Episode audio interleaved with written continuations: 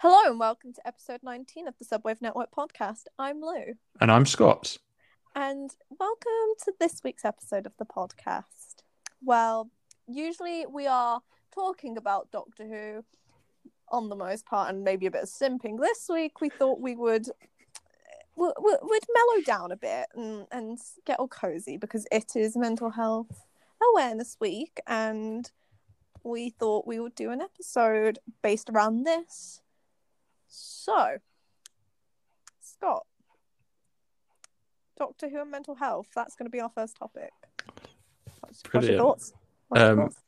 Well, the the first episode that I think of, and the first episode that a lot of people think of, would be Vincent and the Doctor. Yes, it was the first. Um, was probably the first time that Doctor Who had really tackled mental health in a big way. Um, yeah, you had Richard Curtis in to guest write. You know, the, the man writes brilliant stories. Um, the the casting in this, just to you know talk about the episode itself very briefly. First of all, the casting is brilliant. Tony Curran is brilliant. The the chemistry between the Doctor, Amy, and Vincent is amazing, and the way that they tackle Vincent's mental health is is really interesting, especially at the end where you get the showing Vincent the future and he sees the Musée d'Orsay and he sees everything and he's you know he's crying tears of joy and he goes back and he's all you know pumped up and and Amy thinks that there's going to be loads of new paintings and they go back and no because it's it's a lot more complicated than that you know yeah. um yes gone i would just quickly like to add in to listeners at this point which i should have done before i introduced this segment. I'm apologizing now but um th- this may get a bit heavy this this next segment while we're talking about vincent and the doctor and the next episode of choice that we'll be talking about. So we're going to be adding in a timestamp which you can skip to in our description if you don't want to hear a pretty heavy topic. I just want to pre warn that now. Yeah, very important because yes. this episode centers on the the depression and the you know the life and tragic death of of Vincent van Gogh. Yes, and there will be another another episode which we'll talk about, which doesn't include as tragic as tragic of an ending, but still has very heavily uh just as much in that topic. So we're looking out for you guys. Right, back back to the uh episode. Back to the episode. Um I wanna I wanna bring up a, a moment of positivity in what is gonna be otherwise a tough discussion, not just about this episode, but throughout the course of our whole podcast episode.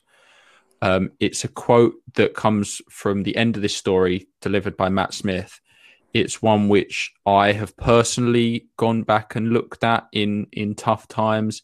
It's one that I have uh, sent to other people to try and um, give them a positive when they've gone through tough. T- in fact, I sent it to a friend um, a couple of weeks ago um, when they were going through a tough time. The quote, the way I see it, every life is a pile of good things and bad things.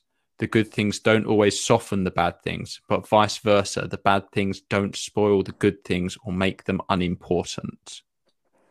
Oh, I like that. And the way that Matt Smith delivers that quote, and I think I may have missed out a word in there somewhere, uh, but the way that he delivers that quote and him and Karen Gillan on screen at that moment, it it's always a thing that I've gone back to as as a positive in that episode, and it's it's something that I'm someone who looks to um, music or to film and TV to to find uplifting moments in in tough times, and that quote is definitely something that has always done that for me.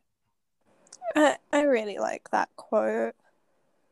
It, it's something like a lot of people who are not as struggling like not as not as in in deep i'm trying to figure out where to put it it's it's quite like that which to people who don't really struggle with mental health issues to an extent that most people or some people like it depends. Mental health is a spectrum.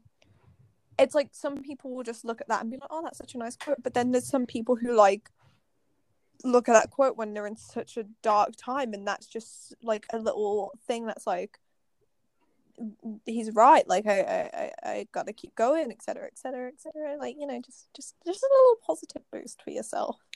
It's yeah, it's a, it's a thing. You know, that episode came out, I think, about ten years ago now. Um, but it's it's a quote that if I'm having a bad day, I can look back on that quote and go, okay, it's a bad day. This is adding to, you know, whatever's just happened is adding to the pile of bad things. But that doesn't spoil the good things and you can still take pride in the good moments and still remember the good moments you know there another quote from the episode there is surprisingly always hope no matter how dark things seem and how bad things get there are always things that can bring me joy and and there is always hope out there. Yeah. Um honestly, like Vincent and the Doctor is such a beautiful episode, and I'm glad that I got to see it at such a young age, which sounds weird. That sounds very weird to some people, but I was like seven when this aired, and obviously I was a big viewer at this point in time. And this was one of the first times I'd ever really seen mental health at that extent. And it was like wow, people feel like this. Spoiler alert. Spoiler alert. My therapist. Sorry, I wanted to make some positivity here. Yeah. But, but you know, like having an episode like that at such a young age is so important because I get it, it's a bit heavy for some viewers. But I mean, if you're watching Doctor Who at a young age, you... yeah, it's, it's all right. Do you, do you want some more positivity? Go ahead. Um, Karen Gillan and Tony Curran flirting throughout the whole episode is yes. amazing.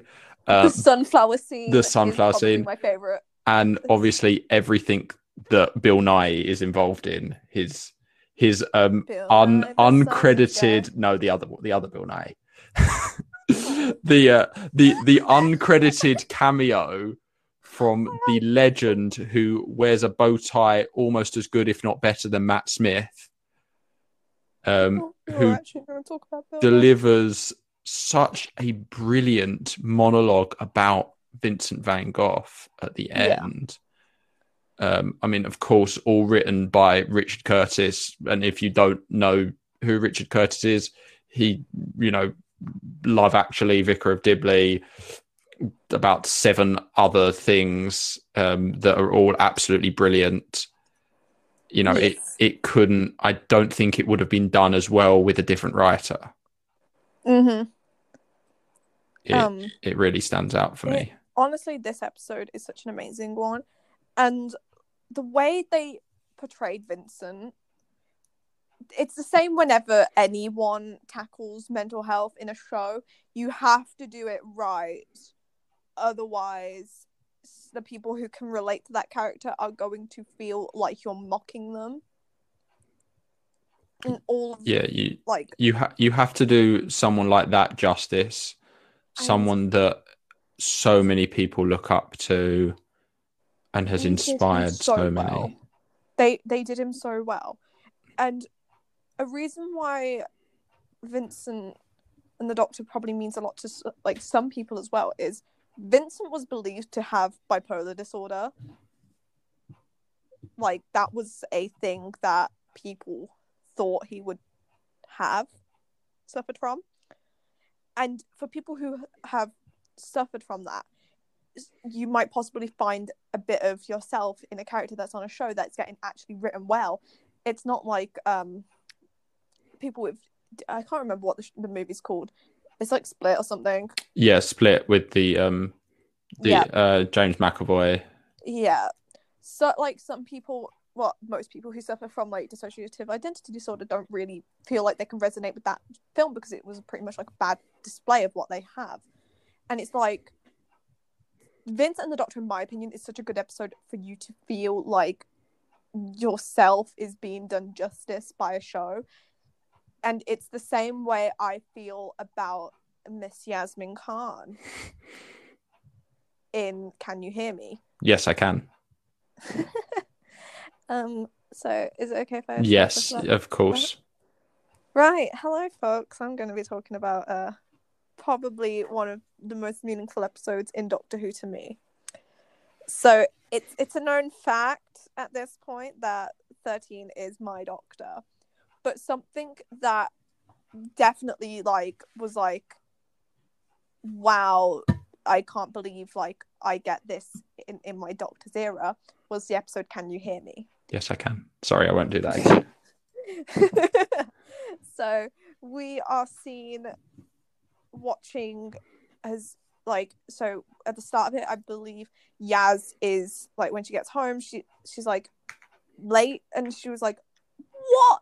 And a lot of people assumed it was for a job interview when they first saw the trailer for the episode but it turns out she was late for an anniversary dinner with her sister which we then established that it was a remarkable day for her because it was a day where she was going to have an uh, an attempt, but the police officer came and changed her mind. And just having a character like Yaz on screen is such like like a lot of her characteristics now make sense because of that episode. Like as someone who suffers with depression and anxiety, like Yaz always looking to the doctor for praise is like what you're doing. It's it's like whenever somebody compliments something I'm doing, it's like, wow, thank you. Like it's such a small little boost, and it's like that makes sense to why Yaz was always looking for like some sort of like praise, and it's why when she was like think when she thought she found an alien planet and the doctor she she got really beaten down when it wasn't because it was something that she was proud in herself that she did and it turned out it wasn't right and it but like she still got the praise for it, it it's like that episode for Yaz's character was such a remarkable one. And we also get to see Graham's anxiety about his cancer coming back, which um, I'm not going to go too much into 13's response, I, but I also I do kind of relate to it though. Yes, I I also um please do not hate me listeners, but I'm kind of glad they did that because as someone as as a character 13 can't exactly handle every single issue that's thrown at her. And with cancer being such a difficult topic 13 is the person who doesn't know what to say to the person. You're not always going to be able to say the right things to the right people.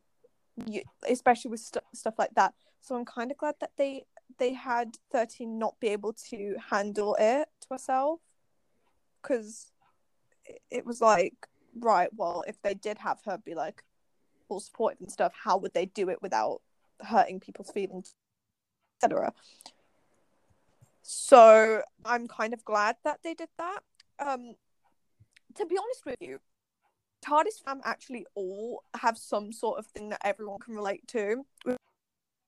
Anxiety about cancer, um, Yaz having a past with depression, um, Ryan's dyspraxia. Is that did I say it right? Yeah. And thirteen actually, like you wouldn't think it for some weirdo who eats dirt. Yeah, yeah. 13 being socially awkward at times, that's something that people can relate to. Not everyone's going to be the most talkative person. Trying to make small talk for people is difficult. So 13 being that, like, portrayal for people like this is just me going off on one about and the family like one of my biggest comforts. It's because you can find a bit of yourself in all of them. Like Ryan when you're feeling down about yourself you always have to remind yourself like you can do it. Like you've got this. And not to let the thing that's holding you back aka his like dyspraxia you can't let things like that stop you from trying to achieve goals. It's the same as like you can't let one bad day stop you from completing the Mario Kart course. I had to do a Mario Kart reference on the podcast. oh my god. Also, It was, it was such a serious point that just ended with Mario Kart. I'm socially awkward.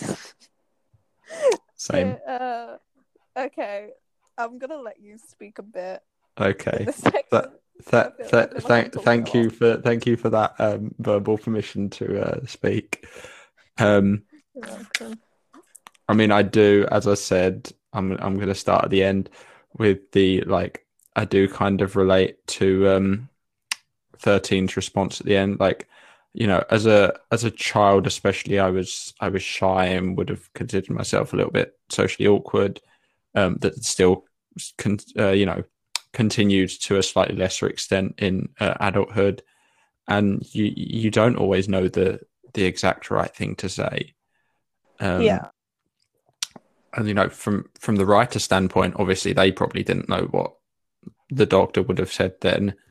Um but it did seem very relatable to to have this person who even sometimes you will turn to someone who you think has all the answers and you think is this all-knowing you know brilliant person? But that doesn't mean that they will know the right thing to say in in, in any given moment. Yeah, but It- also to to be like 13 and to be like Ryan in this episode you know like you can you can do a lot by just being there listening not laughing and and just and being just, a comfort. just exactly just being a comfort just being a just being a mate Not, no, you you want to mate. no a mate i want a mate Well, you're not mating with me, sunshine. Oh, of course. Oh, of course, we bring up uh, the doctor and uh, what's the name again? I forgot. Oh, really the episode i didn't want you to make that joke it's all right. Oh, it's all right. But yeah you know there will always be someone that will be there to listen you know. Fear doesn't just go away you know. I mean, especially therapists if you pay them enough. oh God, I'll I'll be everyone's therapist if you want. Um, I don't charge, and, and but I will charge you thirteen pics if you want. If you want me to bring my uh, inner therapist back out. I'm really trying to make this a really light situation as much as i I i know i know. Um can can i talk about a bit more about yaz? Because i really want to uh, of course you can. Talk talk, talk a little bit, bit more about this yasmin khan. It- well i really just want to focus on her in this episode because what like i said yaz suffering with depression has been was like something when i first watched that episode that i cried about afterwards. Because normally like you don't really get a character openly like that on doctor who. And i mean with how the show's past has been you don't really get to see in-depth moments like that from characters. And like as i've mentioned in many many episodes 13 is my doctor. Like she's my comfort. Like um let me say this later on because i think i did mention this in our interview.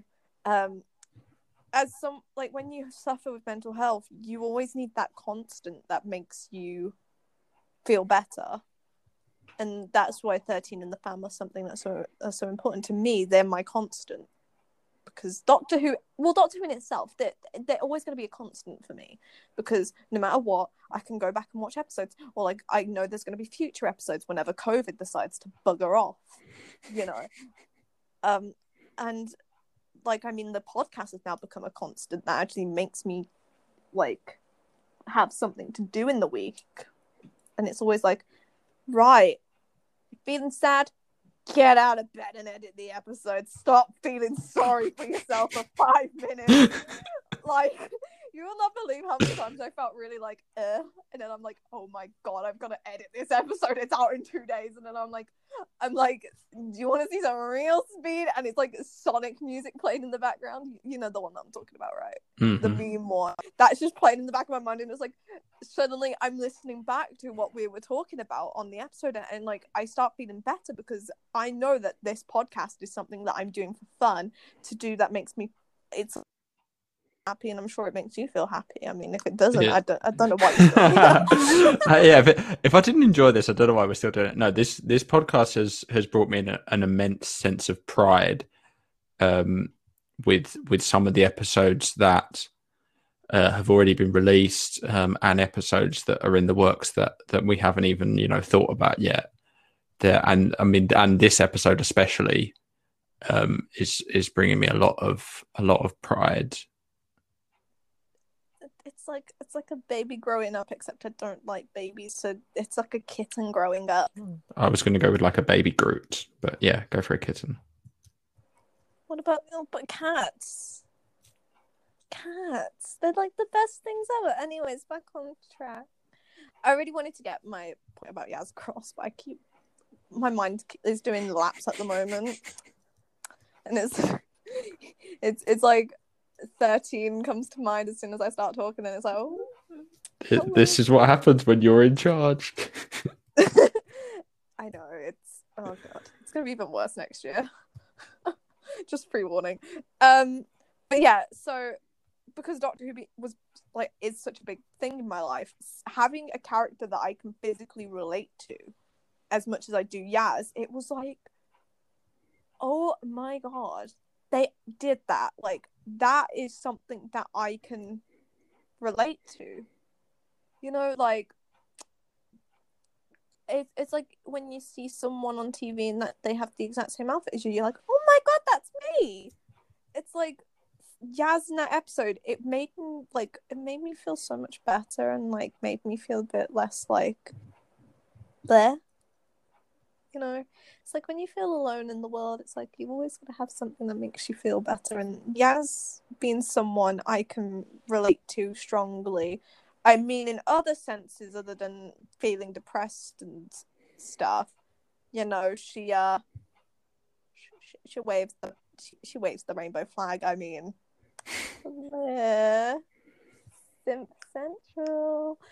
Um, but yeah, I I don't know how everyone else felt about that episode, but as someone who pretty much struggles quite badly at times with stuff like that it was such a comfort knowing that a character that I love also is going through and has gone through the same thing. It was like, thank you, Doctor Who. You actually did something good to me this season. Scott. Yeah, in in terms of um in terms of Doctor Who being a constant, it's definitely been one of the most important things in my life in recent years. I mean, you know, I I discovered the Sarah Jane Adventures back in 2007 um and have been watching Doctor Who like properly since 2010. And so we're talking, you know, now the past 13 years of my life, this this show or the the extension of this show um you know that's that's almost two thirds of of my life um it it's been Only two thirds. it's been I've yeah done it since I can understand TV. Try harder. kidding, kidding, kidding. I was gonna say that but that was that was that was actually gonna turn into a serious point there Um, Sorry. that's all right it's all right we, we we have to we have to bring in the lightheartedness when we can um i know i'm slacking um and and you know and you know what the uh, chuckle brothers always said no slacking um no slacking I can't believe I just made a Chuckle Brothers reference on the podcast. on a mental health episode. Genuinely, I think I think that's actually the reference I'm most proud of. Um, to to be completely honest with you, listeners, um, because that show was also a big part of my childhood, pre Doctor Who, probably. Um, no, but so for Doctor Who to be, I'll get back to my point. Doctor Who to be a show that, um, to some extent, I've been involved with for you know about two thirds of my life. It's even for a show that continually changes. You know, the only constant in the show is change. it has been one of the most important things to me in terms of a constant, in terms of it being there for me that I can go back and revisit and Yeah. It's it's like um as well like music and it's like whenever you're feeling sad you always have that one song that makes you laugh. For me it just so happens to be Take on Me. um i just wanted everyone to know about the fact that that song still lives in my mind rent free at the moment. Um I, I think sometimes when I'm just sat there in silence or when I'm playing um on my PlayStation with Scott, it just faintly in the background of my mind I can hear like the intro beats echoing and it's like it's not playing but like I can just faintly hear it in the back of my mind and I'm like nice.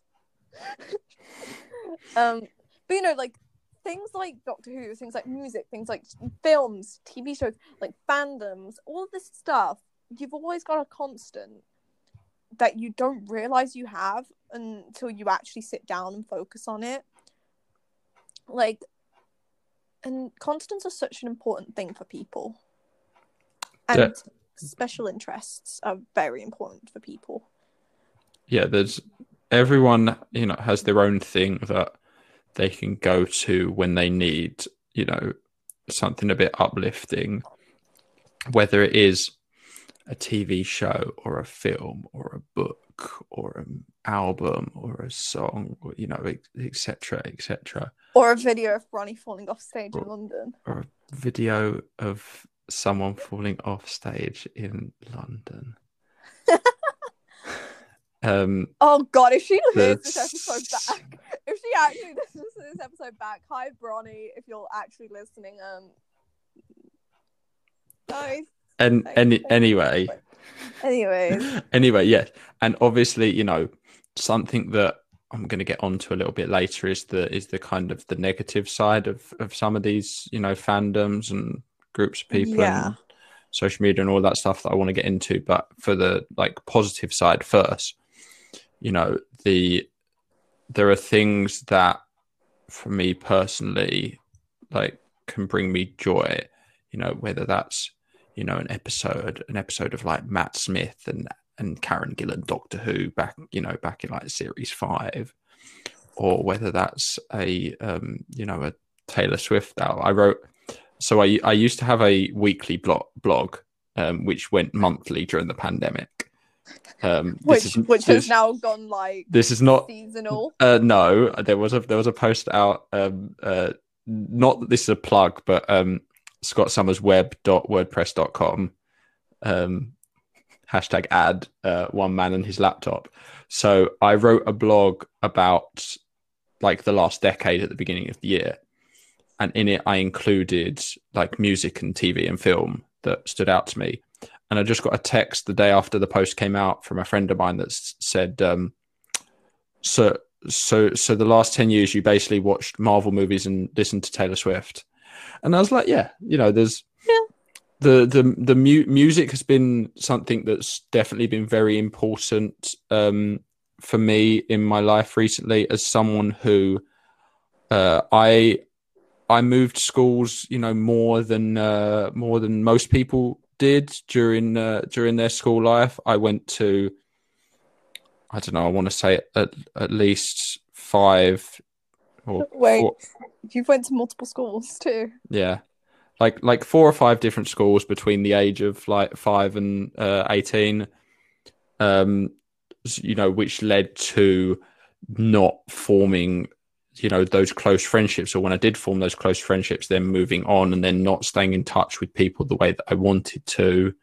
Yeah. Um, I was always someone at school who was friends with the clever kids, but kind of like the least intelligent of that group of clever kids, um, which led then to more like anxiety about exams, leading to not doing as well in exams as I maybe should have, leading to, you know, another change of school and, you know, going down that path. So during all of that time, especially, you know, big I've I, I really looking back now, I really noticed that it kind of started around the sort of like 15, 16 year old point, um, I I changed schools after GCSEs. So around that point, like music started to, to become even more important to me. Um, and I mean, I mean, I do cite like Taylor Swift as one of the artists that you know I started to listen to back in like 2012, and Yeah. and you know if you that she's got a song for any mood. She's got you know more than enough songs if you're feeling sad. Um, you know, there's songs, there's melancholy songs, there's there's happy songs, there's there's a song for any mood, and there's lots of other artists like you know Ellie Goulding brought me a lot of joy listening to her music way way back um little bit of um Ariana Grande. Um we're talking way back. Um like like like back like the like like like used to run around with the dinosaurs. no yeah, yeah like like like 2013 era. Um So you with the dinosaurs era. yeah yeah um yeah. um on a on a spaceship. Um but yeah you know it was things like music like that and and you know it's comic book films are a much more recent thing that i find comfort in and same with sort of like star wars and other sci-fi and things like that. But yeah. you know everyone's got to find their own comforts and you go back to those comforts. But obviously there is also the negative side if i can touch on that Yes. briefly. Because I will also like to bring up some negatives that Um, don't really talk about.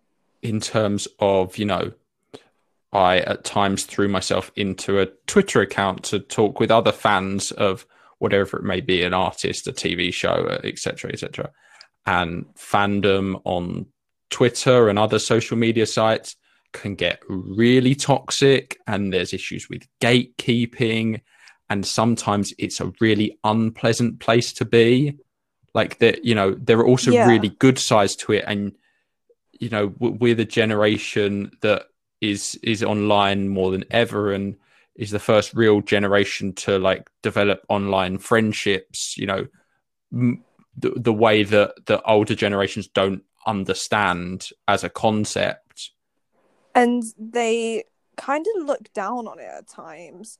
Like I'm thankful that my my dad and stuff are like so used to me having online friends from such like not from such a young age, but like for, from an age at which it was acceptable well no, because uh, I mean I was given access to the internet when I shouldn't have. Okay. MySpace, MySpace era. Ma- Hi, hi. That that doesn't even make sense You know, like when MySpace was like was like closing down as a thing No, I'm not talking about closing down.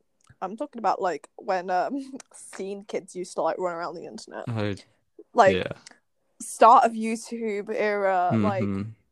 I, I didn't make loads of friends, but like over the years, like playing like games like Movie Star Planet, Animal Jam, throwbacks there, I made friends. I was waiting and, for like, Club Penguin there, to be honest. I didn't really play Club Penguin that much. Okay, Don't, don't at me. I was I was more of an Animal Jam person. Like but fight in me, I have rares. in terms of um, like online friendships, I kind of look at it in a similar way to um, obviously a far less unprofessional way, but people who recommend that like you know if you're suffering that you go and you know talk to someone go and talk to a therapist obviously that is someone who is trained to and who you know knows how to talk to you about that stuff Well, I can argue In- because my therapist did garbage. Okay, but in general, but it's also because people think that if it's someone that you don't know personally, you are more likely to open up.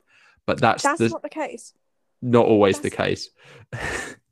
But like, can I just quickly say, like, when I went and saw a therapist, like, it made me feel worse than better because, like, I don't know how many people listening to this podcast have been to a therapist, or if this is just my experience with one. Um, he basically was getting really annoyed because, like, my mental health took a really bad toll towards, um, like, the end of last year. And it got to a point where like I did not want to be at the, the appointments, so I just rang up sick for one of them. But like I still went, obviously. But there was times where like with my personal life, there was things that I could not change, so I had to skip appointments. But I rescheduled, like I rang up, I rescheduled. He got so annoyed that he was like, "Right, I'm just gonna like discharge you because you're not attending these and i'm like thank you but like i find more comfort talking to my friends than Yeah, i did which- in a therapist which was the point that I was um was going to make yeah was going to make the thing of like talk and even you know in the in the world of internet friendships and stuff and sometimes if you don't like know a person personally and don't you know see them every day you might be more likely to um don't see them every day. or do, yeah okay. I was talking more in a pre-covid world like comparing or happy or you know you, you can see them quite often. It just so happens that they're standing a row behind you at gigs never interact with them until lockdown starts. And then it's like oh great we could have been speaking this whole time but you were just like behind me this whole time. Well Yeah, i mean you know what? And then like going and starting a podcast with them something like that. You mean you mean you mean that start, sort of like, thing. like who'd do that, That I no idea. Yeah, no, I was more talking about you know like like the friends that I saw at school every day for five years and then didn't talk to again. Whereas these, you know, someone that that I met, you know, through a mutual friend on Twitter or something that that you can open up with. I don't know where you're going with all of this. Starting a podcast with someone that stood a row behind you at a Bronny gig or anything. You know. What, what what the hell are you talking about? You know that is very dangerous. You never know. One of one of them could be could be some loser in a trench coat that happens to have rainbow stripes on it. Hmm. Um, could I, whilst we're you know going a bit back and forth, um, there's there's something I want to bring up, and I haven't mentioned this to you beforehand, just to warn you. There's Oh, there's a there's a term that exists in the world, which I I you know toyed whether I wanted to bring it up on this episode. Um, And, and, and, and now you decided that toy is getting thrown into the ring. And uh, no, no, now I'm decided to bring it up because I, I'm interested to hear your thoughts on it. It's a word which I severely dislike and is a word which has kind of been created to allow what would have been called as bullying to exist in a quote playful manner. That is the word banter. Right. I have very mixed opinions on this. Because if you both are mutual friends and you do it back and forth to each other, or like the other person knows that you're definitely joking, that's kind of like a different circumstance. But if you're like just being like, oh my god, look at your shoes, they're so disgusting, banter, to someone you never really talk to in that manner, then that's kind of a different thing. I don't know if you kind of Well, it's kind of because for me personally, it comes from a world of of toxic masculinity, essentially. Yes. Um, and well, I will say, like, I I actually despise people who are like that, like the toxic Mhm. masculine, like the people who are like, oh my, like this is something that I'm going to bring up from a personal point of view, as someone. This is going to be like something that I'm going to not be as open about on the podcast, but I kind of think it's worth bringing up for the point. As someone who doesn't identify with their assigned gender at birth, seeing people who are like, why don't boys dress like this? And it's like boys in skirts. It's like, okay, but when a trans male does it, you're like, oh, but you're supposed to be trans. You're supposed to not do that. And it's like, shut the F up with that toxic masculinity. He looks stunning in that skirt. Why is it you're being like such a gatekeeping sis? You know, like stuff like that really bothers me because it's like, if dudes want to go around wearing skirts, I applaud you. But why is it such a different thing when it's someone who's trans? Like, I don't really want to get that deep into this, so I'm just going to try and quickly sum this up quickly so we don't have to have a really heavy topic like that. But, like, I personally don't understand why there's such toxic masculinity. Like, around, like, the stigma that men can't be. I don't even like the term feminine, to be honest. It's like, why can't men go around wearing skirts and makeup? Like, why can't why can't girls go around at like not being the stereotypical girl? Jesus Christ! I just quoted a I just quoted a e- lyric even from a even from a like really like really base level of you know i spoke you know 10 minutes ago whatever it was talking about about the fact that I listened to Taylor Swift as a comfort. That is something that I never would have said, you know, five years ago, because it would have led to this banter of essentially people taking the mick and taking the piss out of you Yeah. for liking something that wasn't, you know, cool to like or wasn't something that Yeah. that someone like me should be, you know, listening to or watching or liking, you know. Well, even now there is still that like toxic energy.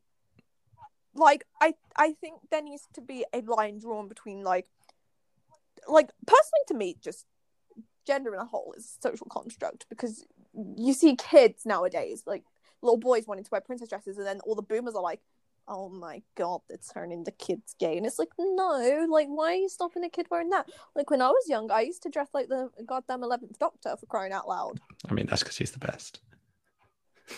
13 shut up 13 He didn't Um, exist at, the, at that point. but you know like it, it's like why are we bringing up such toxic views? I mean on kids as well like i know this isn't really an episode where i thought i'd be discussing this but i really want to. And it also ties in with mental health in a general talk. You're ruining young children's mental health at such a small age because they want to express themselves. Like kids nowadays feel more comfortable to come out as like whether they want to identify as you know like when even when i was younger like it was still a kind of thing where like kids couldn't really talk about being trans because parents would be like oh but like you're too young. How do you know about this? And that leads to kids suppressing their feelings. And then later on in life it just becomes a really bad thing. Like it's all of this thing where it's like especially the older generation they think it's funny to prod jokes and call us snowflakes and stuff for being sensitive on these things. But give me the chance as a child to fully express myself the way i want to. And it's like i would have been like a completely different person. Like i'm so glad kids nowadays can feel somewhat comfortable coming out as trans at such a young age because that means you can start helping them with their treatment and make sure this is their decision instead of waiting until it's too late you know? Like why are we bringing such negative views into the world like about things like toxic masculinity like little boys wearing dresses not allowed but like li- like little girls in army uniforms that's somewhat allowed as long as it's the feminine ones. You know like why what i just don't understand this whole thing of like why why is there a need to pick on men who don't like the stereotypical men things you know? Like why why why are we having stereotypical things for people anyways? Like i'm sorry but like if if a guy wants wants to like i don't know. As a, if a guy wants to do ballet why are we suddenly being mean? As a society we should just be like oh it is what it is. Like that's why i have so much hope in gen z because we're not the type of generation to be like that. But uh, also also at the same time there's like people in gen z who are like let's have this energy towards men but if it's a trans male it's like no you're supposed to be this. And it's the same with people who are like non-binary or like don't conform to a gender. It's like you're supposed to owe people an androgynous look where you look neither male nor female. And it's like what the hell? What's the point? Like there's no ba- like if there's no base thing. And then it's like why are we setting these stupid stupid stupid examples to people? Because then that's just stopping people from being who they want to be. And then that also just makes them feel like there and that makes mental health go there and then it's just like there sorry. No, that's all i really went off on one. I Um, really went off on one yeah, no, but even i went somewhere. you know, a lot of our generation are more accepting, but I've had, you know, personal instances with people who at one time I may have called a, a friend or an acquaintance that, you know, looking back on now, severely like took a toll on my mental health the way that some of them spoke to me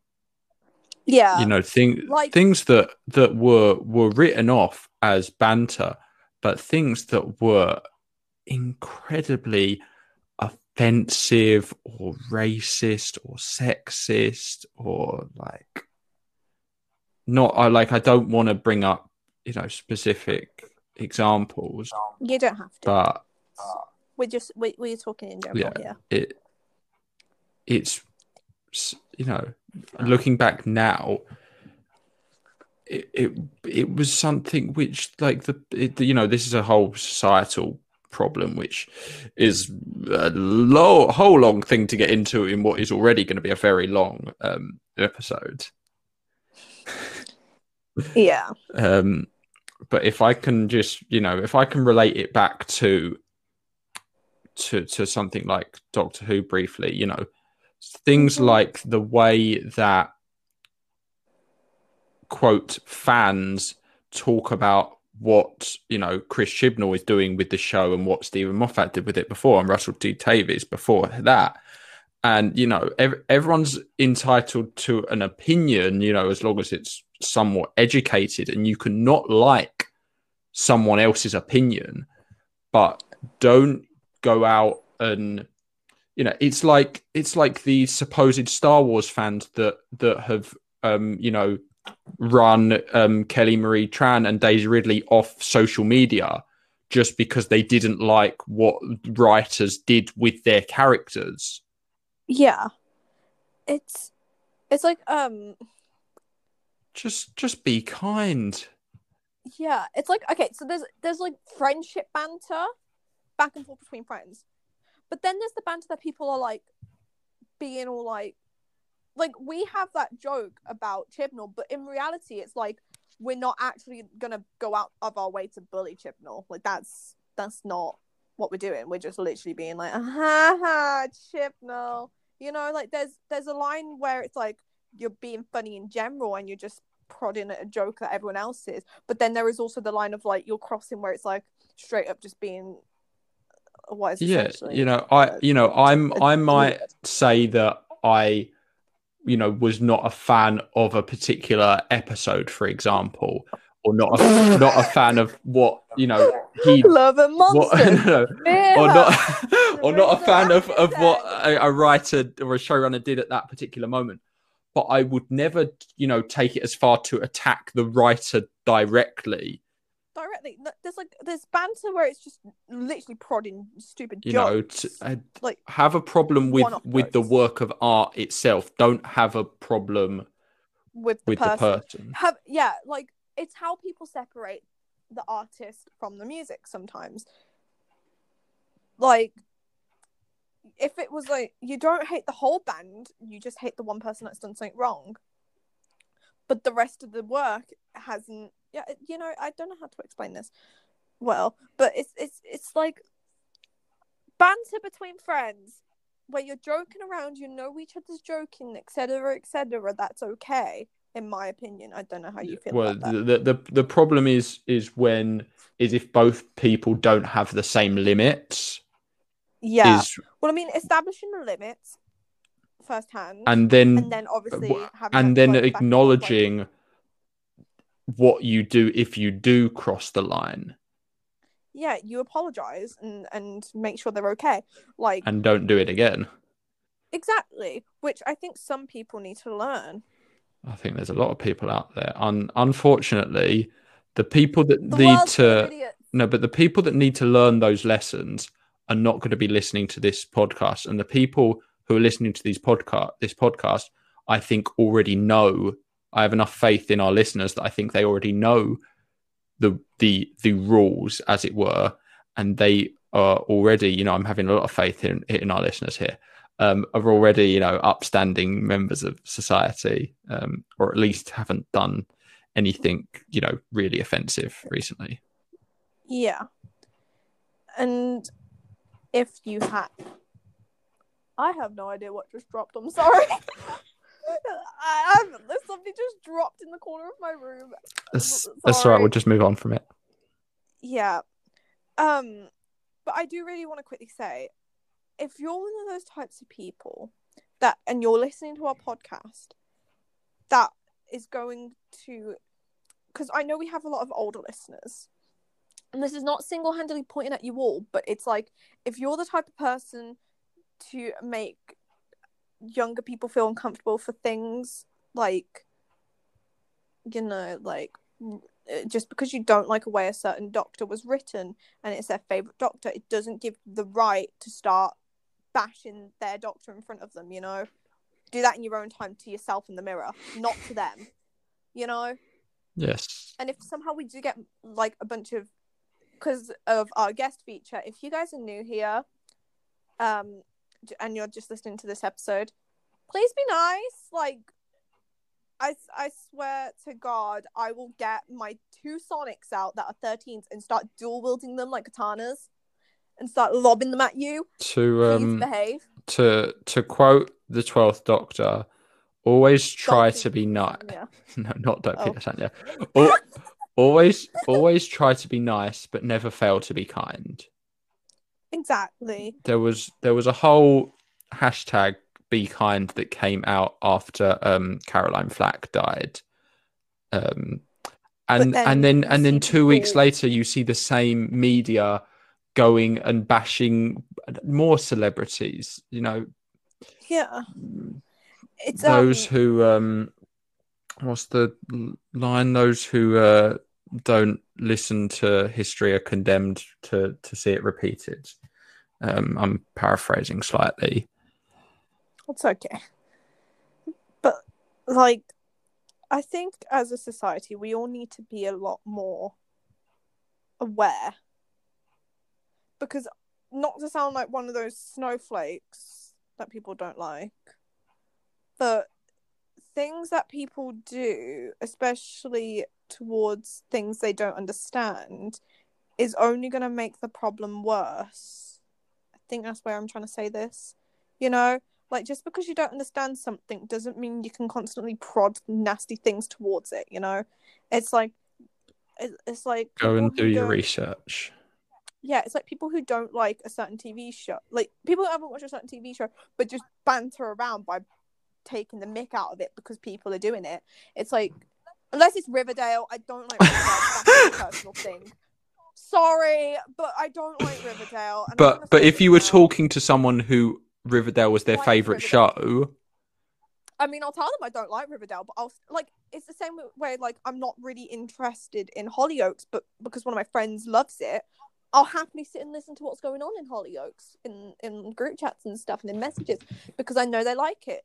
It's the same way as like I can just run into like someone's DMs and start screaming about um something like a favorite drag performer of mine.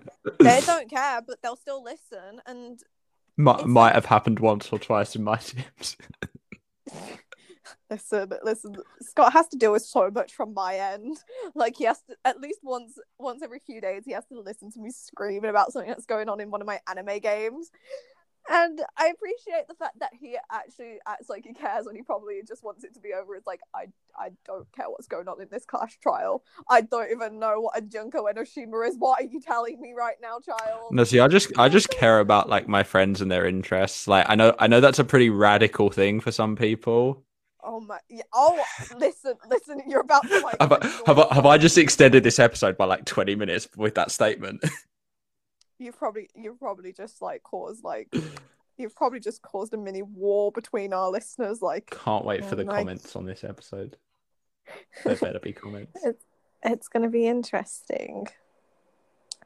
Right. Um. Since we've spoken a lot, a lot, a lot, a lot, it's a very long one this week do, do we want to introduce our guest? i i think that is a brilliant idea Right.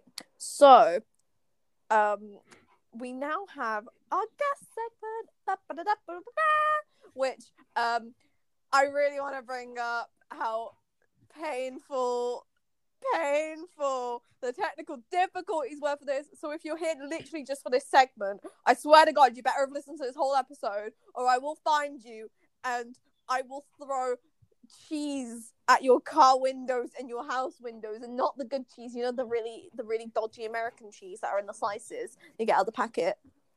Um i would just like to add that i will not be throwing any cheese at anyone um especially if you're lactose intolerant. That would just be really mean But people who are lactose intolerant don't actually care about being lactose intolerant. The amount of lactose intolerant people I know that have just downed a bucket of like milk right like during this recording. Okay, but remember that bit where we were going to be um understanding of people's um need. Yes, yes. I'm just saying, if why are people who are lactose intolerant such such such daredevils? Like, Anyway, should, should, What? should we move on from the cheese to our guest? okay, yeah. So, um, I can't remember if no, we did introduce her on the Yeah. thing, but I'm gonna do it again. So next in the studio, which isn't even a studio, it was a Zoom call, which I don't like Zoom, but whatever. We have Bronny, who is someone who has played a big part in my life and probably a big part in Scott's. I mean, if it wasn't for her, this podcast wouldn't have existed because you know, two people meeting over the internet, making a podcast with each other is such a non-existent thing in this in this group, right? Right. Yeah, there's there's there's there's literally like no other podcasts in the world, especially about Doctor Who, and especially recorded over the internet. Yeah, no, like we're clearly in person right Mhm. now. Um, Yeah. High five. So sorry, socially distanced high five. I clapped my hands together and it hurt. but yes, this is Bronny is someone who whose music has been important in both of our lives and who uh, is important in this podcast in it being created and uh, you know what being one of the inspirations um, and I'll let Lou do the rest of the talking. well, I mean, I think um it's safe to say we can just insert audio here of the uh interview and we shall see you guys after. Over to you, past me, who at the time was future me but is now past me. And now joining us on the podcast is Bronny Hughes. Bronny is the lead singer for the band Bronny. All four of their EPs have charted top three in the UK rock charts, and they have also charted in many other countries. She's also a mental health ambassador and has very kindly agreed to join us this week to talk about mental health. Thank you for joining us, Bronny. Hello! Thank you for having me, you guys. You're very welcome. So, we're gonna kickstart with a question. What does Oh, let's mental go. health- what does mental health mean to you? Mental health. Oh, what does it mean to me? It's a load of different things, isn't it, really? I think it's different for everyone. Um, when you think about mental health, either you can think of mental health as in good or bad, as in, right, this is your health. So you're looking after yourself, you're trying to look after yourself, or, you know, how you're feeling right now, and it could be really bad. So it, a lot of people, they don't realize that, you know, mental health is as important as physical health. Um, so it's very, I don't know, it's it's kind of like hard to put, isn't it? Um, it's totally different for everyone. Yeah, uh, I mean, I like that um, like explanation. It's, it's it's it's it's not a lot of people tend to think mental health is like something you time with your physical health because a lot of people Mm-hmm. Just instantly think, oh yeah, mental health, anxiety, depression. Oh, you're too sad to get out of bed oh, when you need to. But It's it's like a whole like platform of things. Like you could be feeling great one day, but still have like all these negative thoughts, and you're just pushing through to try and be good. And like Scott, I don't Oh, know if you could Yeah, it, well, I mean, like, it, yeah. it's as important, if not more important, than your physical health, and mm-hmm. it's not something that people seem to like bring up as much as they should, which Oh, is 100%. why we're bringing it to light here. And with with physical health, if you want to get healthier physically, you think, okay, right, I'm gonna, you know, oh, I'm muted now. Okay, um, it says, you know, reading out the laptop. Um, you know, when it's uh, physical health, you think, okay, right, so if you know you've been eating too many pizzas.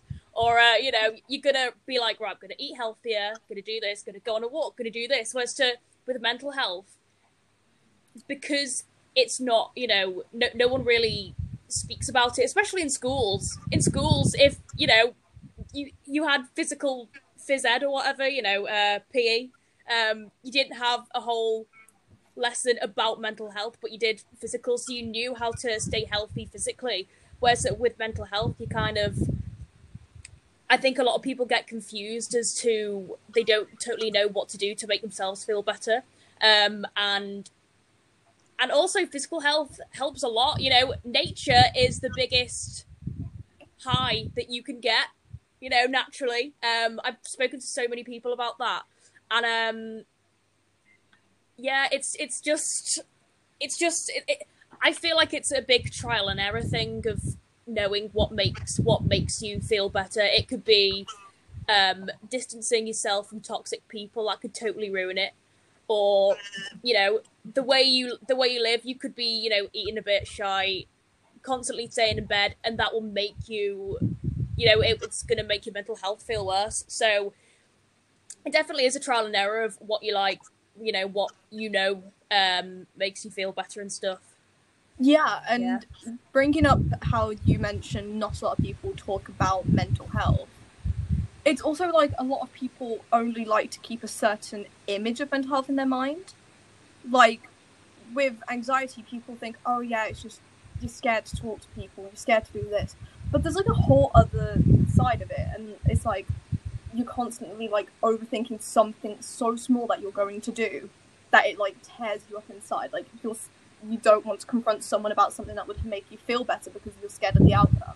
It's like a bunch of things people have in their mind about mental health. It's like, great, let's keep this in mind, but then let's also just be like, the, the stuff that they don't want to see, like the, the like gross hygiene, like all the all the like relapse like relapses and stuff like that. Like people don't want to talk about that because like they don't like thinking about that because a lot of people tend to have a bad day and be like, I'm gonna just give myself like an, a beat up and like not talk to people. And I don't know how I'm explaining well. Oh no, no, I totally, totally understand. Yeah, English not the best.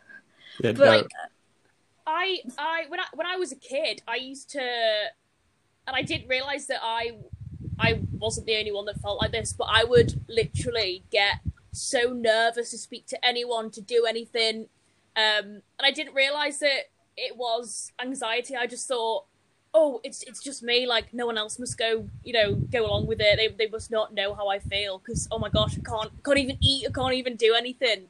Um, and it was really when I got into probably sixth form, uh, sixth form when people started talking. We had the odd a little lecture about mental health, and uh, you know, explaining what depression is, explaining what anxiety is, and how it can be not like it's it's totally normal as well for people to get anxious about something because that means you're human. You have emotions.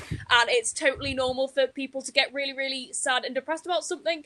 Um it's just a case of if you if you feel depressed every day for and you know really really anxious and you, don't remember what it's if you know over a couple of weeks, you know, that's when you should really go and speak to someone. But I think everybody has had, you know, dips of, you know, anxiety and depression, and it's totally normal. But um, it was really until I, you know, uh, was taught about it that I didn't feel totally alone. And then obviously being in the music industry, um, you just backstage with everyone and you're chatting to fans all the time, and everyone's the same. Do you know what I mean? So I think it's really nice as well um, how the music industry, um, you know, artists and fans, there's a big barrier broken now because everyone can chat on social media, um, and I, I, I love it. I, social media can be amazing, but obviously it can be terrible as well.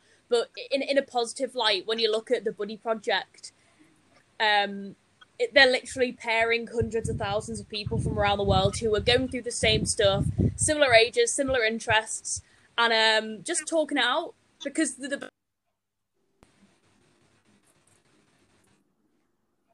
yeah. yeah, Um, Scott, you go. yeah. No, one. um, no, got, so you you mentioned the uh, Buddy Project. Can you just um, like explain a bit more about what it is for the benefit of some of our listeners? Yeah, okay. So the Buddy Project is a mental health uh, awareness organization. It is non-profit, so you basically sign up to their website, and you know it type types in um, uh, type in the type of music you like, uh, your favorite, you know, bands and artists, stuff like that. Uh, where you live, how old you are, um, how you identify yourself, um, loads of facts about that, and they pair you up with uh, people of similar interests. So it's, I think it's done over half a million. It's paired over half a million uh, people together, and it's amazing because it's just like your own little pen pal. Yeah, and Um, it's it's like a really nice thing as well because like they specify like you don't even need to talk to this person about anything down. It's just literally someone who's want who wants to be your friend. Like you're not having to worry like oh my god this person's gonna hate me. Like they're into the same stuff as you are. Like they give you like five options Mhm. I believe, and they pick like your top option and so on and so forth. And like the time I did it, like way way back in 2018 when it like Dance of the Devil came out and like all of you first became their ambassador and stuff. Like it was so much fun, like meeting someone who, you know, like was just the same, pretty much. Yeah. Oh, 100%. Yeah. And I feel like people who haven't had, uh, who haven't, you know, seen someone about it like a therapist, it can be really daunting. Um, so I think to have that first step as, you know, speaking to someone who's just like you, in a way can be better than, you know, because you, you do get, I do get some fans, you know, saying like, oh my gosh, I'm, I'm going to like my therapist for the first time ever. I'm so nervous. I don't know what to say. You know, what, what, what do I say? And I'm like, I don't know. Um, it's it's because it's literally totally different for everyone. But having someone who you know that you can confide in, and um, who has you know been through the same stuff as you, like the same interests, it's totally easier to you know maybe get some advice um off them of how they can cope with certain things. Yeah, because having someone in your life that is is always going to have a certain interest with you, it's like having a constant. Because like we're gonna bring this up in our main talking points, but always having a constant for people with mental health is something that's so important. Like whether it's music, like your favorite artist, they're always going to be a constant for you because you can always go back and listen to their music, and that will make you feel better. Like so having someone there who's going to be there for you to talk about like you've had a bad day but hey your new favorite tv show has an episode let's go talk about it with your new friend you know it's it's all like simple small things like Mhm. that that people like on project buddy especially like definitely help people with Yeah, yeah, hundred percent. and, Yeah, and uh, also it's uh, like it pairs you up with people of similar age, so you're going through the same sort of things, and you're only going on that site to find someone else who is, you know, who is going to help you, and it is it's a it's a nice positive way of pairing up people. Oh, 100%. Yeah. It it's not like, you know, it's not like you're a 14-year-old and you're going to get paired up with like a 7-year-old man like it's, you know, it's all Do you know what I mean? No. it's all very very safe. I mean, I mean, I don't think. Moving on. Moving. It is. It's Yeah. very safe. It's a very safe website. Yeah. Hell yeah. Um, I wanted to talk about this. Um, so, like you said, um, you're in you're in the music industry. Like, how how do you find your mental health affecting and not affecting your work? You know, like how how do you go about having like a bad week? Like, especially when you were touring like a lot. Like, how did you go around having a bad week and then not obviously letting it affect everything? You know, I don't know if that sounds like how I wanted it to come out, but I know. go yeah, yeah. about it as you Um, must. it's weird. I'm such a perfectionist, so I have to be doing things twenty four seven, um, music wise. So if if I were to ever have a day where I'm like, oh, I'm just gonna sit in bed and watch Netflix, I will hate myself for a week, and I will literally. So that's. I, I guess it's good. Do you know what I mean? So it means that like I do work hard and make sure that. Um, but then sometimes, and that's that's me knowing like right I know that if I slack these next couple of days, my mental health is going to be shit. But you know, sometimes when it just springs up on you and you randomly feel anxious or you randomly feel really depressed, it's hard. But I mean, definitely when it was when we were, you know, in normal times, you know, non-quarantine. What? what Um, I mean, that? I, what, what are these before times you speak of? Yeah. um, when it was, you know, in just say like last year or whatever, if I was having a shit week, I know that I would be able to see Pete and Chris like for most of the week, and they would always just cheer me up. Um, and same with I always knew like right with the gig, so I can look forward to that. Um, but and then being on tour, I've I don't know. I think because um, music when when you're on stage, you're releasing all these endorphins, aren't you? So like you're literally feeling amazing, and then you come off stage and it's the biggest high to the biggest low ever. It's insane. Like sometimes I'll come off stage, I'll be so hyped, and I'll be like, "Oh my god, that was amazing! Yes, meet and greet." And then sometimes I'll come off stage and I'm like, I don't even want to see anyone, but like for half an hour, and then if I could just relax and then go see everyone, it would be amazing. But um, but then as soon as I walk out and start meet and greet room afterwards and meet the fans, I'm like, why was I depressed after coming off? If I've had a really really shit performance, um, and I'm just like, oh, I just want to like sit in my room and just go over my performance. But then it's it's another good thing seeing all the fans because you know if it weren't for them, I wouldn't be getting to tour like around the UK, Europe, America. So it literally just brings a bigger smile. So I, I was say, seeing is like it's like a little medicine high. Do you know what I mean? Like you get to and you all get to have like amazing chats and stuff. And um Yeah, Yeah. I mean, like I said, it's literally it, it's a different day. Different day with mental health every day really. your so constant tends to be your fans and your work, and that's good. Yeah. Everything I say Yeah. makes sense when I get to it. I'm not talking out. I'm not talking. Hell yeah!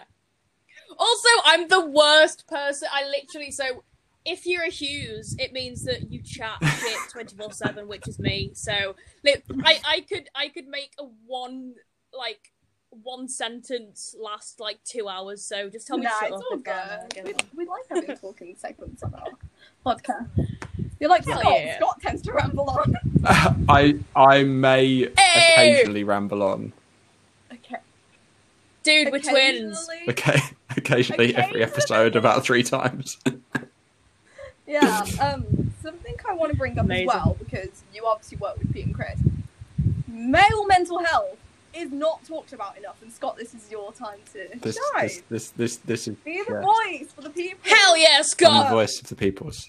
Yeah, male mental health. Let's go. Yeah, it's not a. I will. I, leap into action. Yeah, it's it's really it still does to me seem to be like quite a big stigma around like talking about any mental health and especially um, male mental health. Like I, I you know wonder for you like Bronny, do you get like different sorts of questions from male fans as opposed to to other fans about like mental health? Is that a, is that a thing?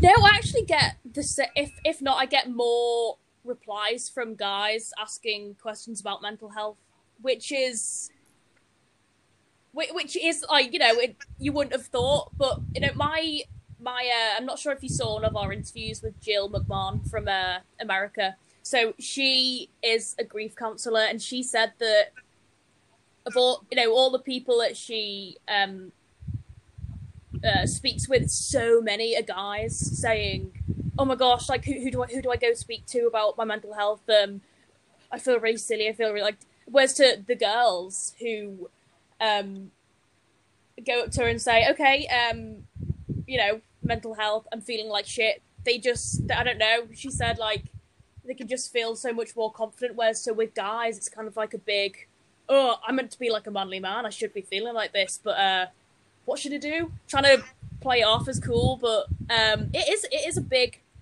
stigma for sure. Um, but I feel like now, especially with social media, um, you know, guys can Yeah, Be it, more open. you know, it's definitely is starting to Yeah, change because yeah, there does still seem to be the thing of like the oh, you know, men you just get on with things, and it's like a, no, we don't. No, like you know, 100%. stiff upper lip. No, you don't. You don't. We don't talk about things. And yeah, social media is definitely something that is obviously a positive and a negative, but it is something that is helping people because it isn't. It isn't a natural thing. Like if we compare it back to physical health, like physical health, like it's obvious to someone if they look at you and you're limping, you're like, oh, we've got a limp. Like go and see someone and get it checked out. But people can't see if there's something going on up here. If you're just if you're still smiling through it, hmm they've got no idea, and it's not as much of a thing of you should go and talk to this person and and and try and sort out what the problem is. Oh yeah, for sure. Um, every everyone everyone is very good at acting uh, that they're okay when they're not, and um, I, I, I guess it's another thing that people don't want. Like if if I was having a really shit day, and I knew that I was going to see a load of fans or a load of friends, I'm going to be like, "Hey, how's it going?" and I'll put on more of an act. Just because I don't want them to think of me as, oh, Ronnie, she's like, you know. Yeah. Do you know what I mean? It's like Yeah. Ross from Friends when he's like, hi. It, I, it's it's Um, difficult as well. Like when when you really want to talk to someone about your mental health, but then you're also there like doubting yourself and being like, see that that's an inconvenience to their day. So how about we turn this frown upside down, tell everyone I'm fine, and then like ten minutes later you're just there in the bathroom with this person like, I'm sorry I didn't tell you earlier. Like this is like escalating. Like I, I think we need to, as a society, like make it normal, like to go up to someone and be like, "Yeah, I'm I'm not all there today, so like I may need to talk to you at some point. I may not just there. It's, You know, like it, it's like that thing when like you you like meet up with a bunch of friends and you do the the, the like you're right yeah i'm good you're right like th- they're not actually asking you are you all right they're just like saying hi and like they're just expecting you to respond like yeah all good like it's not a thing of Yeah. It's rare. It's it's No. rare for someone to be like, "No, I've had a shit week." Like I, um, unless unless you're really close mates. But I was really surprised because I uh, we're on tour. I, I won't say the band and all that, but um, I was we were all backstage. I was like, "Oh, dude, how, how have you been? Yeah, you been all right?" And uh, he was like, "No, do you know what? I've been really shit. Mental health's been really rubbish." But I got out of bed yesterday, and that was uh, the best thing I did all day. So I'm pretty stoked about that. So, uh, and I was just like, this just never happens. Um, and it, it made me, you know, want to chat to them more, and um, and especially when you know what they're going through, you kind of look out for them more. It's kind of like looking out for your mates in school. what school. was that? Um, so I'm homeschooled. What are you on about? Looking out for your mates. it's like it's like looking after your cats, looking out for them. Yeah, my cat the other day. It was great. oh dear right. No, it's It- fine. it, it's like looking out for your playstation controller Yes, looking out for your good Stop. old iPhone Yeah. charger. You do know how many times I've had to be like, guys, hmm I can't find my control. hmm hmm Every every evening, it's always right. Box up, leave me, like protect me in this game. I've got to find my controller. No, I've it- lost my AirPods. yeah I've no it's your tv's about to turn off Yeah, I mean that's just kind of like me every hour. Like, right, mentally, I'm turning off. I'm going out, going for a nap. Not actually napping. That is literally me with my phone. I lose it. I must lose it at least twice a day. See, mine's always in my pocket, so I have it with me. But everything else, like whether it's like iPad, pens, Air, like AirPods, everything that I can lose, I lose. Like I lost one of the bracelets that I've, I've been wearing like every day for the past two days. I, I once Oh. lost my iPod Touch for about a year. True story. It was in my house. And then you just Lost it in my house for about a year. Eventually found it. Did you have replay on it? No. Charlie's like, melody in my- Sinful. Did you have Right. get a grip on it? This was this was- this this was from- before uh, I discovered your music. Otherwise, of course, I'd have had to get a grip on it. Okay, that, that's a that's a good response there, Scott.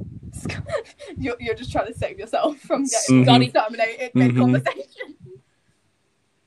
Um, Don't play with fire. We get burnt. get burnt. But what if? Oh what, yeah. Anyways, back on track. This is like a normal podcast episode. Um, so yeah, it's it's it's like I want to also bring up you actually. Um, you're like the reason why this podcast technically, very technically, basically like very underground technicals. Like we've got to go like past like all the Doctor Who, all the Fortnite, all the. What, what, one of the, yes, yeah, actually, no, yeah, I was going to say one of the reasons, but it is genuinely the reason. Yeah, Oh, dude, that's awesome to hear. like Thanks, guys. it all ties back into the fact that you have such like an open fan base where everyone's super Mhm. sweet and like if it wasn't for That's like, what I love about this fan base, and there's never any beef because everyone is just so freaking chill. That's what I love. Do you know what I mean? No, because most bands they all have like the problematic fans, but I just don't. I love it. I'm very, No, very happy have- about that. you just have meme makers and like Oh, exactly. Gays. That is what I love. the dudes. You have the bros, the gays, the memes. That's about it. Hell yeah. Got you get to be in this That's all in the I need. exclusive bros club. bros Yeah, club. yeah, yeah, there's about four of us. I, I think I get the honourable mention in that group. yeah. Okay, so there's now five. Congratulations. You'll have to bring the uh, the, the drinks next time. No. Okay. Uh, right. But yeah, like, I think if you're going to have such a, a sweet fan base, it's, it's it's nice that they all know that like you can make friends with anyone. Like, uh, without putting myself too much on a high horse here, I used to be like pretty known. I still kind of am. Like a lot of people still know like my presence in the fan base, and like the amount of people that have been like, you know what, I was really intimidated by you when I was said like. Um, what, what- one what- one of them, one of them over here. I don't get it. I knew I knew of your presence amazing. before I actually spoke to you. It's, it's the thing, like, but like, it's not like a scary presence. It's more like, oh my god, it's them again. They're back. They're doing whatever the hell they're doing this week. They're back.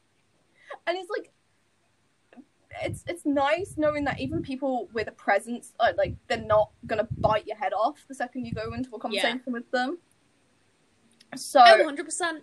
yeah It- and also like you as an artist like you're not you, you're not now scary we're scary once Ooh. When When was I I first met- scared? when i first met you i was on my own and like you were so loud and i was just there like right i'm exiting this conversation. Well, hell yeah. but like once people get to know that you're not like scary it's nice because Oh my god, who thinks I'm scary? You've started it now. This is uh, Oh, going to be an after we finish Oh, recording. wonderful human Send me their names. give me the name Name the names. I'm gonna make a Right, burn book. so then this person and this person and this person and this person and this person. Anyways, but you know, like, I'm, oh, god damn it, this happens every time. We go off Mhm. topic one little bit and my mind's gone. Your fault Right. this time, though, so you know. Okay, so I'll take over. Wasn't my fault this time, right? But yeah, it's it's nice for people to always make sure they have like a nice presence around them. Because if you're intimidating to people in a negative way, that also affects people's mental health. Oh yeah, and they're not gonna want to hang out with you or support you or be in your life really. Yeah. That's why I'm so lucky with uh with my fan base. It's always been a big a big family. Um, do you know what I mean? Since day one. So as in, I'll literally go out my way. I'll we'll I'll go around the whole of the UK, all of Europe, and we'll do free hangouts yeah. for free. And it's it's not like, and it's just it's it's great because you know you get some people who, if they haven't been to a gig in ages, you know you get some people who get very anxious to go inside gig venues and stuff. So it's really great. I've had a lot of people saying, "Oh my gosh, um, I never really go to gigs, but you know just being able to sit outside with like you know." 50 or like even like 100 people in like a city you know like you're all chilled it's not like a big kind of scary atmosphere, eh, you know, in the dark. Um, and then they've said, okay, I've now had the confidence to go to one of your next shows. Now that I've had like a little taster of like the whole little Yeah. acoustic hangout, so that's great, you know. Um, positive vibes all round for the acoustic hangouts, and even when we were in Leeds and it was pissing down, raining, um, everyone was still having the biggest laugh ever. Right. And with back with Bronwyn. Hello. Hello. I forgot that we were being. Rec- I thought I forgot that we were doing a video call. All eyes on and made so much more effort. I'm wearing like a Hawaii dress. They're gonna see it on the video. They're I know, I- I was like- I was like, oh, right shit. now. I was like, shit, I'm gonna look topless. Um, No, is a good look. everyone, not topless. It's all good. I'll edit Hell yeah. on if you want. Oh yay! Right. You- you shouldn't have agreed to that. God, love it. So, um, wrapping up the segment, I just, I just want to say, like, thank you for being such an open artist. Like, with your music as well, like, Raise Me, I Would Want to Fly, Not Too Late to Be Okay, Dance with the Devil. Like, those are the main, like, four songs when I think of, like, sad and feel good songs, where it's just, like, like, you can, you can cry, you can get your mental health fixed by listening to Not Late to Be Okay. It's, it's, it's all good. And then, like, yeah, you're, you're one to like always talk on social media openly and always to like the fans and stuff. Like you're always such a nice person to go into the DMs to talk to when it comes to like feeling sad and stuff. And yeah, Oh my dude, you're so sweet. Thank you. Like literally, whenever like I get so excited to do like I wish I could do live streams every night and just show everyone the demos, but obviously I'd end up showing them like everything and like the same demos. So it literally I love it when I do a live stream and you guys know like every single de because you guys are there for every live stream and stuff. So literally, it's like play Karma, play this, and so many new fans are play like, Hooters. How, how do they like know these songs? I'm like, well, they know, and then and then like new fans are like, oh my god, okay, I'm gonna like like Google and like YouTube like loads of all your old demos and stuff and try and find them and like so it's so sick. And um I just wanna thank um this is uh you guys and also everyone else listening. Um I literally would not be here without my mum and dad jokes. I know, but I literally would not be here, you know, writing music and living my dream career if it weren't for, you know, the fans. And um it's not just like a oh right, I'm just gonna like whack out a song and you know the amount of effort and you know time it takes to because you know I, I've written like a, like hundreds of songs and I have to I'll play them all on live streams, you know, see if if you guys kind of vibe with them or not, um, and I'll release it and I still get so nervous and um, it's like a really nice feeling when you get all the comments back from people saying, "Oh my god, this one's my favorite song," or like "This one's my favorite song." Um, so yeah, just just a big thank you to everyone because y'all are legends. And to the non-Bronny listeners, I I don't know where you're running off with that. Thanks. You- You're here for But, but for the non-Bronny listeners, getting- Oh, why don't yeah. listen to Bronny? Hell yeah, exactly. appreciated. Um, but yeah, it's it's been lovely talking on here. I've had a very fun time, guys. And um, It's- just like when you were saying about when you were li- like when you listened to like Dance the Devil, Not Too Late. One of the best things for like I I love doing when I'm feeling like shit is to have a big fat cry. Because honestly, I feel ten times better afterwards. I will literally, I'll, I'll Google like, um, if I'm, if I'm really sad, I'll, I'll purposely YouTube stuff like, um, sad TV moments or like, um, you know, oh my god, the saddest one is when you know, uh, army people come home and they see their family for like the first time, and then I'll have a big cry, and then I'll feel amazing afterwards, and then I'll be like, okay, okay, tomorrow's another day, so uh, I'm just chatting shit now, but uh, hey, I love to cry. I and, wonder and for and for yeah, and for our regular listeners, I I YouTube like the Eleventh Doctor's regeneration and the end of Doomsday, and I don't cry to TV shows or movies or music videos or any of that. I, I, I cry when I tell myself, just cry, you little baby, get it over. okay. There, there's also that option. There's also that option. Body blubbing, play Raise Me. I'm gone. Oh, my dude. My dude. My guy, my, my, my stepfather, my everything. Yes. we're, we're running through with it, boys. Mm hmm So yeah, thank you so much for joining us, Bronny, this week. Like, Thank you very much for having me. is there anything you would like to plug before we end? Yeah. this? Um, my feet pics and um, no jokes. Um, um, yeah, no, I'd like to promote my uh, Spotify.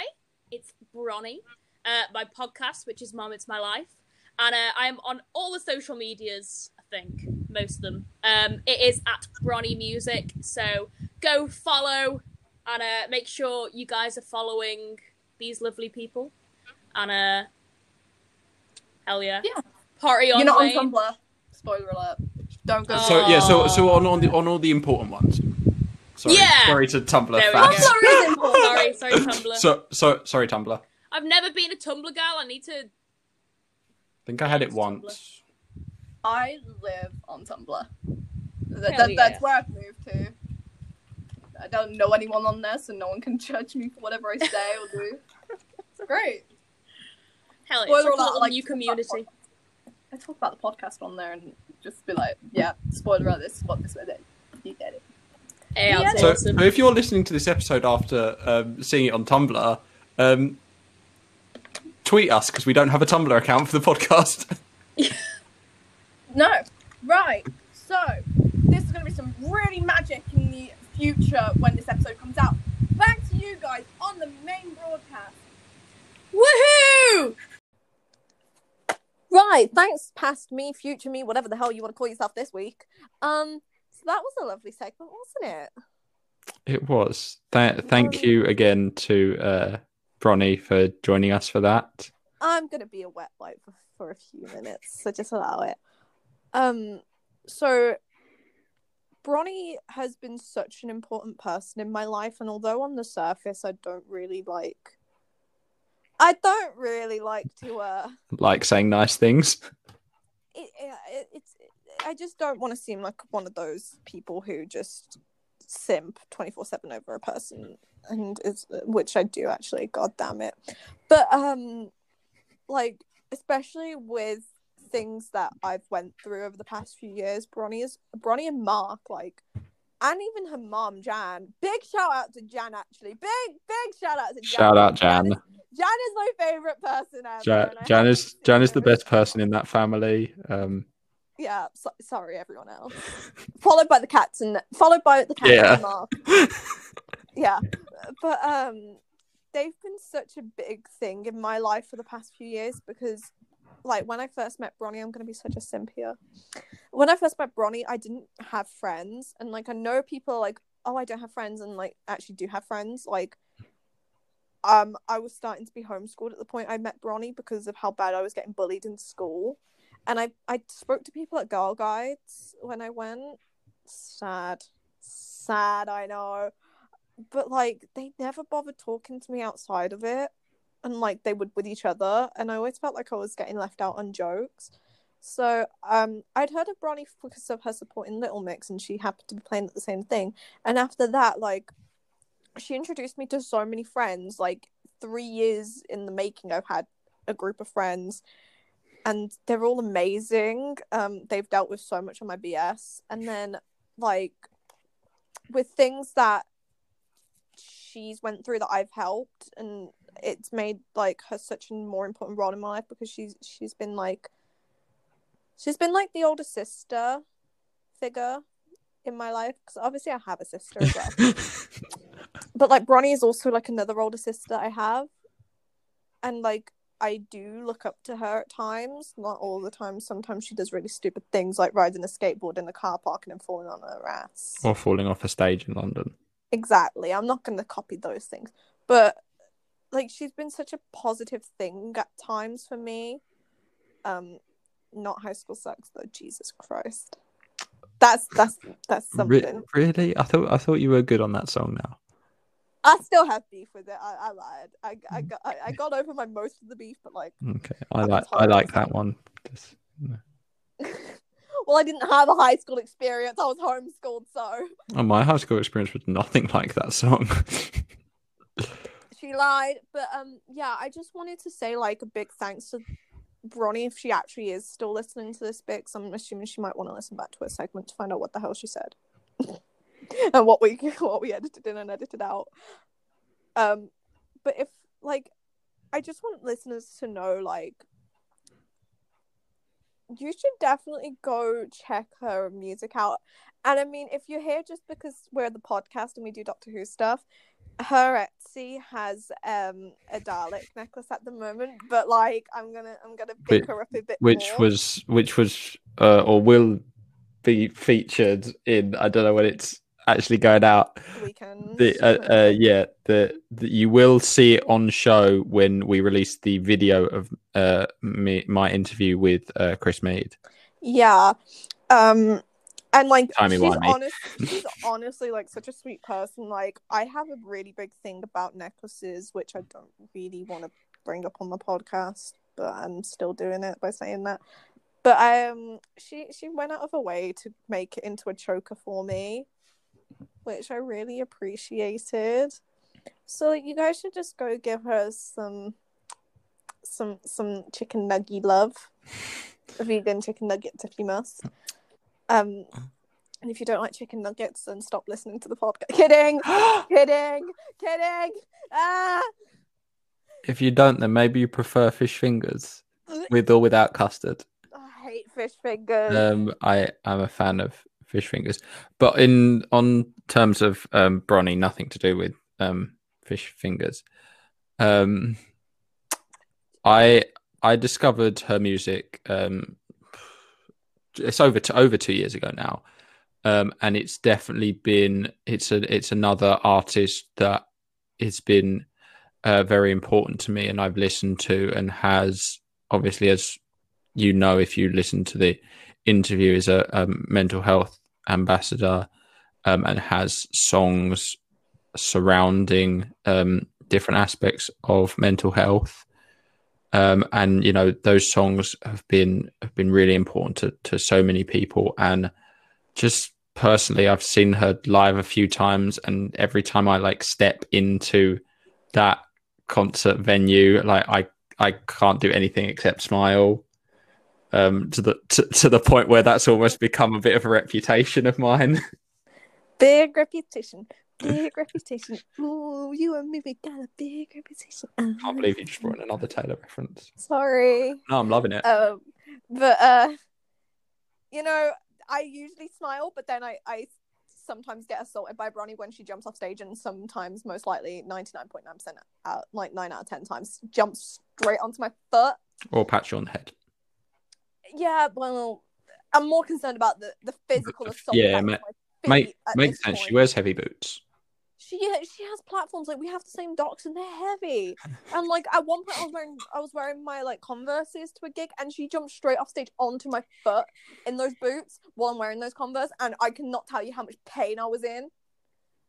Like I and also like when she's been jumping around in mosh pits while she's singing, there has been times where she's stepped on my foot and I'm just there like Jesus, I should call injury lawyers for you. but um you know, just speaking positively, like, especially like her and her dad, they've been such positive things in my life. Most like most of the time when I need them, like sometimes they're they're, they're busy and I'm like, right, I'm just gonna I'm just gonna watch from afar. But like, they've brought me so many good memories, and I mean, if it wasn't for them, I wouldn't be. Um, you know, I wouldn't have friends and I wouldn't have this podcast and I wouldn't be like as comfortable as I am being myself because before I I uh you know so shock, shocker here everyone. Um before I went into like my my now um like dyed hair phase and stuff like I was really paranoid to dye my hair any other color but I really wanted to. I actually really wanted to go blue fun Ooh. story I know I was too scared so I just went black blue. I dyed my hair black. Don't use box dye if you are ever interested in dyeing your hair, listeners. Use go to a hairdresser or go use something that isn't box dye. It was the worst experience I ever had. But um, yeah, like they've made me feel so much more comfortable being myself. And also, I want to say a big shout out to Peter Gebby, who is a member of Bronny, for also being such a massive legend. Yeah, I feel like I'm being a big simp here. That's Uh, all right. We're we're allowed to finish on a uh, you know Positive. positive. So, I want to now have Scott because we all know I'm gonna muck this up if I did it. Scott's gonna be um doing something really lovely and is gonna be um basically he's gonna be reading out a bunch of numbers and websites and stuff like that that you guys can call or check out, etc. etc. If you're feeling down and need and ever need like something like that. Scott, you can do a better interrupt. That, that's yes. So there's uh, some some websites and numbers I'll read out. They will also be on our social media channels um, if you need. So I have three here. The first is for uh, Mind, um, promotes the views and needs of people people with mental health problems. Um, these are all I shall say before I start. These are all uh, UK based, uh, but other countries have your equivalents out there um, please go and search out if you need to. So, um, Mind, their phone number is um, 0300-123-3393. That's 0300-123-3393. Uh, their phone hours are Monday to th- Friday, 9 a.m. to 6 p.m. Uh, or you can check out their website at mind.org.uk. Um, the second I have is uh, the Samaritans um, for um, confidential support for people experiencing feelings of distress or despair. Uh, they have a 24 hour free phone helpline, uh, which is 116 123. That's 116 123 or samaritans.org.uk. Um, and the third is Calm, the campaign against living miserably. Uh, their phone number is 0800 58 58 58. That's 0800 58 58 58. And their website is thecalmzone.net. That's thecalmzone.net. Um, and for a extended list, you can go to uh, the NHS's website. Um, if you search NHS mental health helplines, there is a website there that has a list of mental health charities that offer their own support.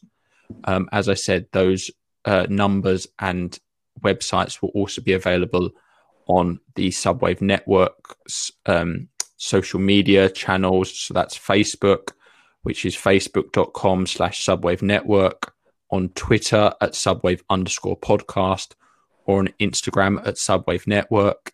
And if you need anything else, of course, feel free to reach out to um, us on any of our social media channels if you need anything, or our email, subwave network podcast at gmail.com. Yeah. Um usually um one of us will be available to answer. Usually Scott will be the one to answer for the um Facebook, definitely Facebook actually because I do not use Facebook. Facebook has a bunch of boomers and I don't like Facebook. but um I'm always going to be active on the Instagram no matter what. Um even though I'm giving Scott privileges this week to upload on there. I know. I know it's like Christmas. And uh, um if if you want to re- like reach out to one of us individually, um, just put that in your message on uh, contact the the podcast and put that in your in your message that it's specifically for one of us, and we'll make sure that the right person and sees it. Yeah, and I mean, even if it's not like it, like even if it's literally just so you have someone to talk to for something, like it doesn't have to be like a sad thing. It can be literally if you have something that's made you happy this week, and like none of your friends want to listen, you can come tell us. I mean, I'm I'm definitely gonna be interested if it's thirteen, Yeah, especially if it's about Doctor Who in general. but like um, we're always there. But even yeah, even Yeah. if it's not about Doctor Who, if you know, if if you just want to come and talk positively about something in a open, nice forum, drop us a message. I really like I, re- I really I really like memes as well. So if you just want to come drop us some of those. Yeah, the, L- Lou will um, respond with with as many memes as they can. Um, what, what, what, you- what are you about 200 memes per minute? Uh, 250 at the moment. Actually, I've been working So- on my speed. oh, very impressive. I know.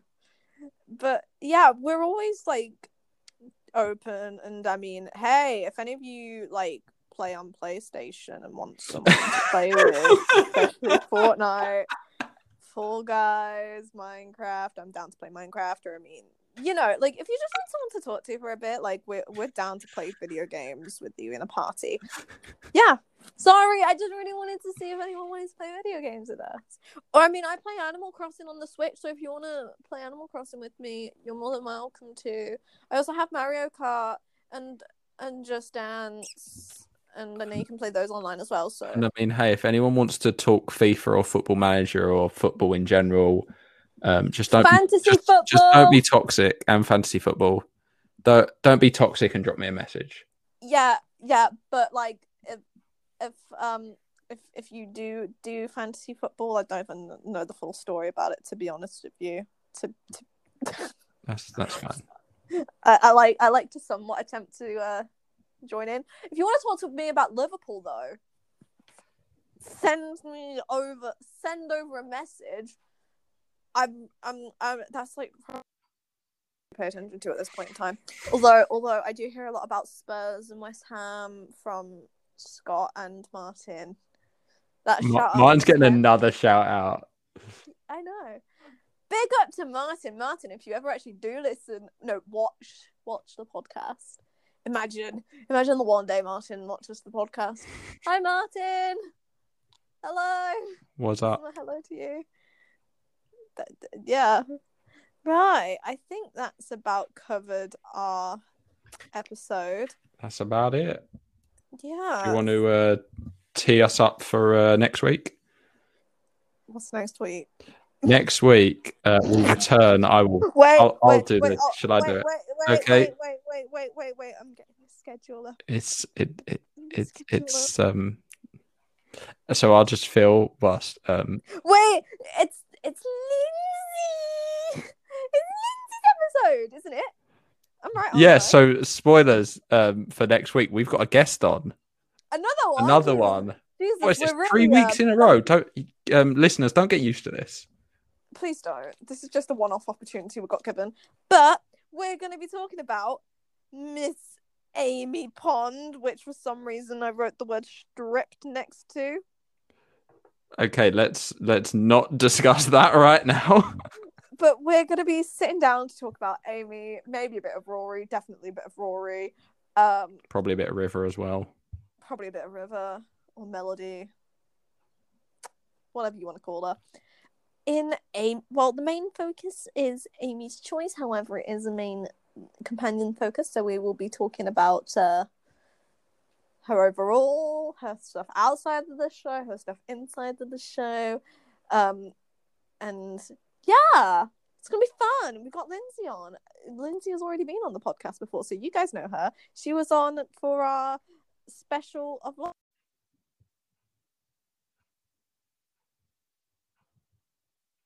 my audio cut out on my end. I don't know if you heard any of that. Um, I heard you say special of lockdown, and that was the last word I heard. Good. I had a phone call. Sorry. Gonna have to edit this bit out. I'm sorry. That's all right. Hey, on on Anchor, it's really easy to edit a bit out like that. Okay, good. Um, but yeah, um, I really hope you guys enjoyed this episode. Um, if you did smash like, no, I'm not gonna do. I'm not gonna do a YouTuber. Yeah, because it, I w- I wouldn't even necessarily say enjoy is the bit. If you found this episode well, if you enjoyed, if helpful you enjoyed or informative, interview, that's what I- yes, if you enjoyed the interview. That's where I'm going with this. Let me. I can do it. Okay, I can do okay. it. But like, if you guys really like enjoyed the interview and you were here for the interview, consider sticking around because uh, you never know when Ronnie lurks in our conversations. It happens a lot. um, if you guys like found anything that we said in this episode like touching to you and you you, you felt comforted, I'm I'm happy I did. If you learned something new, congrats. The more you know.